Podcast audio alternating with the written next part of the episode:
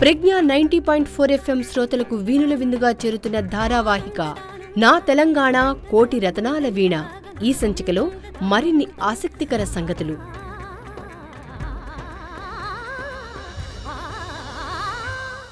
అసఫ్ జాహీ వంశం గురించి ప్రస్తావన వస్తే ఈ అంశాలు స్ఫురిస్తాయి. ఈ వంశ స్థాపకుడు నిజాం ఉల్ ముల్క్. రాజధాని హైదరాబాద్. గొప్పవాడు ప్రముఖుడు మీర్ ఉస్మాన్ అలీ ఖాన్. మరి చివరివాడెవరంటే మీర్ ఉస్మాన్ అలీ ఖాన్. ఈ సంచికలో నిజాముల రాజకీయ చరిత్ర వారు సాధించిన గొప్ప కార్యాలు నిజాం బ్రిటిష్ వారి మధ్య ఉండే సంబంధాలు వారి మధ్య జరిగిన సంఘటనలు సంధులు ఒప్పందాలు వాటి ఫలితాలు ప్రభావం ఈ అంశాల గురించి తెలుసుకుందాం. క్రీస్తు శకం పదిహేడు వందల ఇరవై నాలుగు నుండి పంతొమ్మిది వందల నలభై ఎనిమిది వరకు పరిపాలన చేసిన ఏడుగురు నిజాంల పరిపాలనా కాలం ఇలా ఉంది. మొదటి నిజాం నిజాం ఉల్ ముల్క్ పదిహేడు వందల ఇరవై నాలుగు నుండి పదిహేడు వందల నలభై ఎనిమిది దాకా. రెండవ నిజాం నిజాం అలీ ఖాన్ పదిహేడు వందల అరవై రెండు నుండి పద్దెనిమిది వందల మూడు దాకా. మూడవ నిజాం సికిందర్ ఝా ఇతను పద్దెనిమిది వందల మూడు నుండి పద్దెనిమిది వందల ఇరవై తొమ్మిది దాకా. నాల్గవ నిజాం నాసిరుద్దౌలా పద్దెనిమిది వందల ఇరవై తొమ్మిది నుండి పద్దెనిమిది వందల యాభై ఏడు దాకా.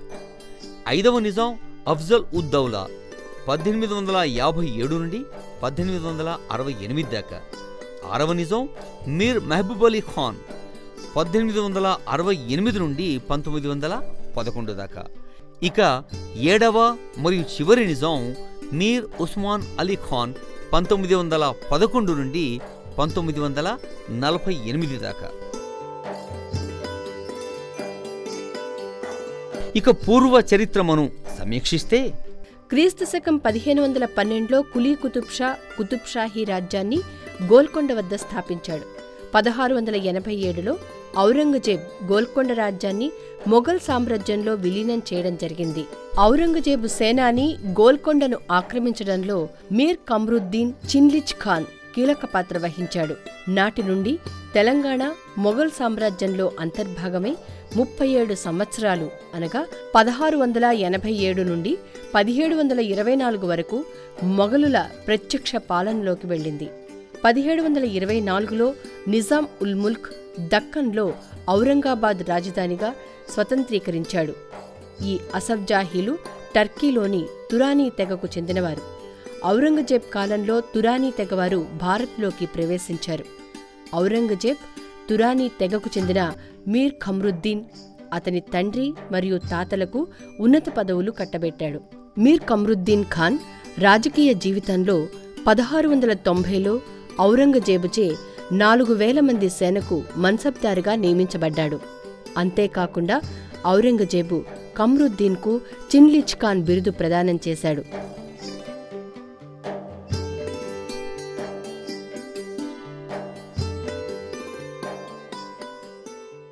పదిహేడు వందల పదమూడు పదిహేడు వందల పదిహేను కాలంలో అంటే ఫరూక్ సియర్ కాలంలో దక్కన్ సుబేదారుగా నియమించబడి ఫతే జంగ్ నిజాం ఉల్ ముల్క్ అనే బిరుదుల్ని పొందాడు.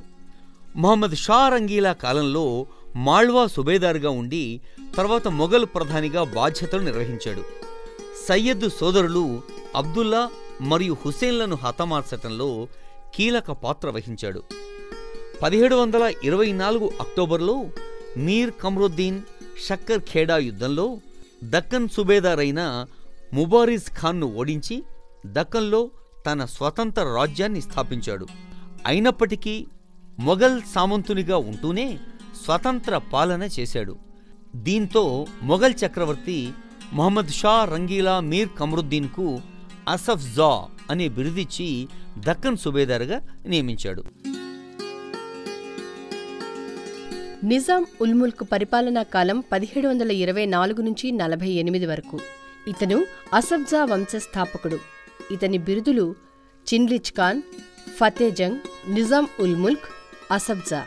నిజాం ఉల్ ముల్క్ పదిహేడు వందల ఇరవై ఎనిమిదిలో పాల్కేడ్ వద్ద మరాఠా పీష్వా అయిన ఒకటవ బాజీరావుతో ఓడి ముషిగావ్ సంధి చేసుకున్నాడు. ఈ సంధి ప్రకారం మరాఠాలకు చౌత్ అనగా నాలుగో వంతు సర్దేస్ ముఖ్ అనగా పదో వంతు పన్నులను చెల్లించాడు. పదిహేడు వందల ముప్పై ఎనిమిదిలో మహమ్మద్ షా ఆదేశంతో మరాఠాలపై దండెత్తి భోపాల్ యుద్ధంలో ఓడిపోయి దురస్సరాయి సంధి చేసుకున్నాడు. ఈ దురస్సరాయి సంధి ప్రకారం మాళ్వా రాష్ట్రం మరియు చంబల్ నది నర్మదా నదుల మధ్య ప్రదేశాన్ని మహారాష్ట్రల పరం చెయ్యడానికి మరియు లక్ష రూపాయల నష్టపరిహారం చెల్లించటానికి అంగీకరించాడు. పదిహేడు వందల ముప్పై తొమ్మిదిలో కర్నాల్ యుద్ధంలో నాదిర్షా పర్షియా రాజు మొఘల్ సైన్యాన్ని ఓడించటంతో మొఘల్ చక్రవర్తి మహమ్మద్ షా రంగీలా ఢిల్లీ వదిలి పారిపోయాడు.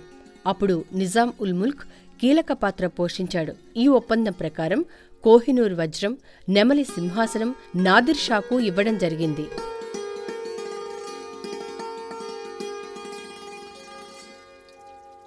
ట్రావెర్నియర్ ప్రకారం గోల్కొండ వజ్రం గోల్కొండ రాజ్యంలోని కొల్లూరులో లభించింది. నిజాం ఉల్ ముల్క్ షాకిర్ అనే కలం పేరుతో కవితలు రాసేవాడు. క్రీస్తు శకం పదిహేడు వందల నలభై ఎనిమిదిలో ఢిల్లీపై అహ్మద్ షా అబ్దుల్ అలీ దండెత్తగా మొహమ్మద్ షా రంగీలాకు సహాయం చేయటానికి నిజాం ఉల్ ముల్క్ వెళ్తూ మార్గమధ్యంలో బుర్హాన్పూర్ వద్ద అనారోగ్యం పాలై మరణించాడు. వారి వారసత్వ పోరు గురించి మనం ఇప్పుడు తెలుసుకుందాం. నిజాం మరణం తర్వాత వారసత్వం కోసం పోరు జరిగింది.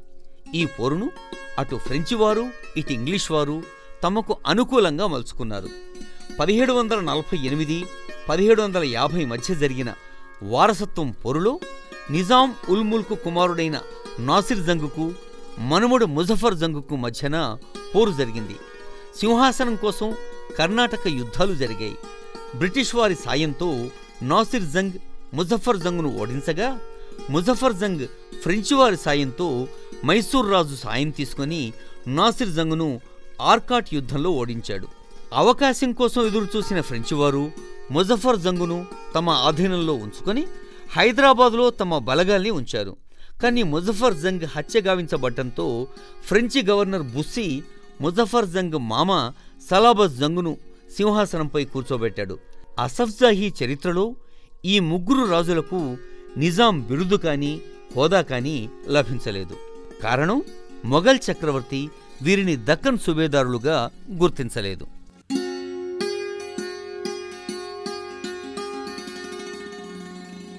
నిజాం అలీఖాన్ పరిపాలనా కాలం పదిహేడు వందల ఇరవై ఆరు నుంచి పద్దెనిమిది వందల మూడు వరకు. నిజాం అలీఖాన్ నిజాం ఉల్ ముల్క్ నాల్గవ కుమారుడు. ఇతడు తన సోదరుడు సలాబత్ను తొలగించి రాజ్యానికి వచ్చాడు. నిజాం అలీఖాన్ ఫ్రెంచి ప్రాబల్యాన్ని ఎదిరించాడు. నిజాం అలీ రాజధానిని ఔరంగాబాద్ నుండి హైదరాబాదుకు మార్చాడు. ఇతని విధానాలు బ్రిటిష్ వారు ఆంధ్ర ప్రాంతాన్ని ఆక్రమించటానికి దారితీశాయి. ఉత్తర సర్కార్ల విషయంలో నిజాంకు మరియు ఆంగ్లేయులకు మధ్యవర్తిగా కాండ్రేగుల జోగి పండితులు వ్యవహరించారు. దీంతో పదిహేడు వందల అరవై ఆరులో ఉత్తర సర్కారులు బ్రిటిష్ వారి పరమయ్యాయి. పదిహేడు వందల తొంభైలో మైసూర్ రాజు టిప్పు సుల్తాన్కు వ్యతిరేకంగా Nizam Maratha East India Company ఈ ముగ్గురూ కలిసి త్రైపాక్షిక కూటమిగా ఏర్పడి పదిహేడు వందల తొంభై తొంభై రెండు సంవత్సరంలో టిప్పు సుల్తాన్ను మూడవ మైసూర్ యుద్ధంలో ఓడించారు. దీంతో ఈ యుద్ధంలో సహాయం చేసినందుకు బ్రిటిష్ వారు నిజాం అలీకి కడప బళ్ళారి ప్రాంతాలను ఇవ్వడం జరిగింది. లార్డ్ వెల్లెస్లీ ప్రవేశపెట్టిన సైన్య సహకార ఒప్పందంలో అంటే పదిహేడు వందల తొంభై ఎనిమిదిలో చేరిన మొదటి రాజు నిజాం అలీ. దాంతో మూడవ మైసూర్ యుద్ధంలో పొందిన కడప బళ్ళారి కర్నూల్తో సహా అనంతపూర్ ప్రాంతాలను సైన్య సహకార పద్ధతిలో భాగంగా బ్రిటిష్ వారికి అయ్యే ఖర్చు కింద ఇవ్వడం జరిగింది. అందువల్లనే ఈ ప్రాంతాలను దత్తమండలాలు అంటాం. వీటినే ప్రస్తుతం మనం రాయలసీమ అంటున్నాం.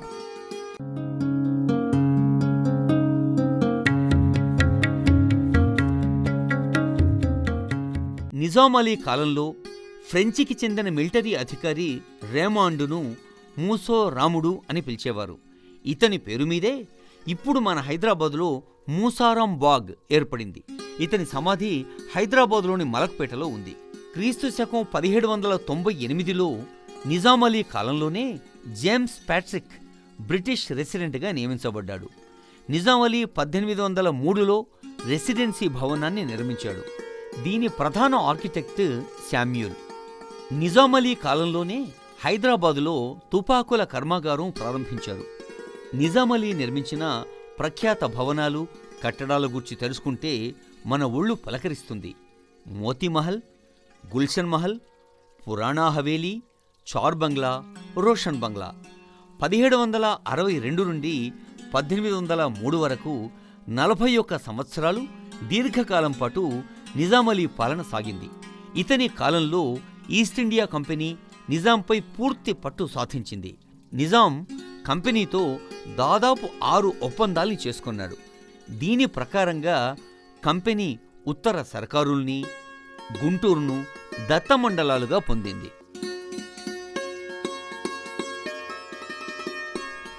సికందర్ జా పాలనా కాలం పద్దెనిమిది వందల మూడు నుంచి పద్దెనిమిది వందల ఇరవై తొమ్మిది వరకు. నిజాం అలీఖాన్ మరణానంతరం అతని పెద్ద కుమారుడు సికిందర్ ఝా రాజ్యానికి వచ్చాడు. ఇతడు మూడవ నిజాం బిరుదును స్వీకరించాడు. ఇతని కాలంలో బ్రిటిష్ ఆధిపత్యం పెరిగింది.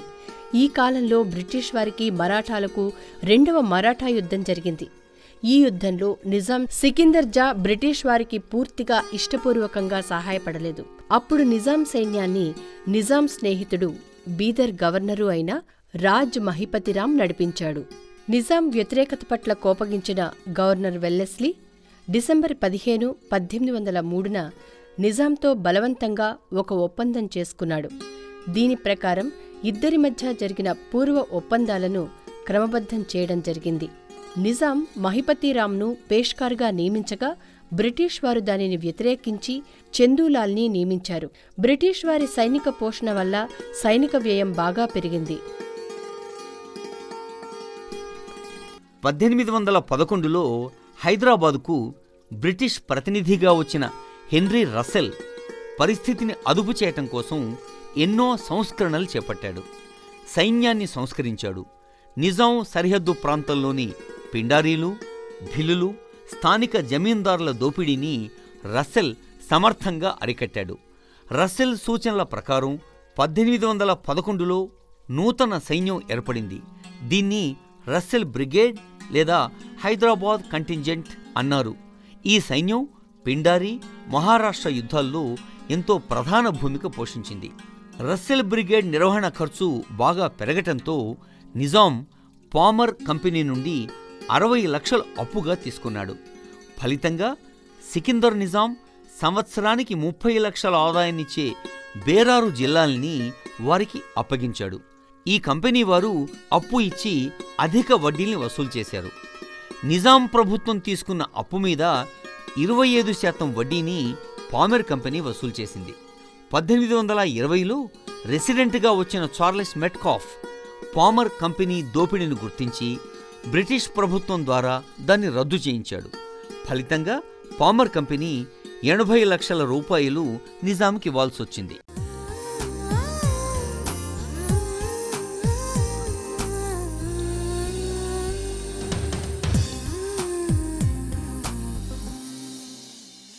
ఇప్పుడు కొన్ని ప్రశ్నలు సమాధానాలు. అసఫ్జాహి వంశ స్థాపకుడు ఎవరు? నిజాం ఉల్ ముల్క్.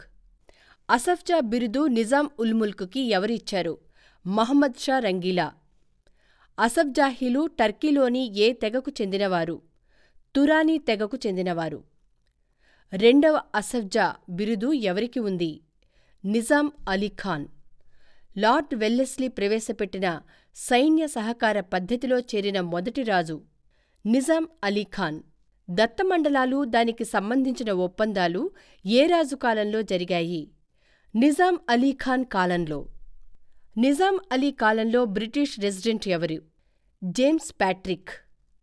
సికిందర్ జా బిరుదు ఏమిటి? మూడవ అసఫ్జా హైదరాబాదులో రస్సల్స్ దళం ఎప్పుడు ఏర్పాటైంది? పద్దెనిమిది వందల పదహారవ సంవత్సరంలో. మెట్క్యాప్ ఏ నిజాం రాజు కాలంలో ఆర్థిక సంస్కరణలు చేపట్టాడు? సికిందర్జా కాలంలో.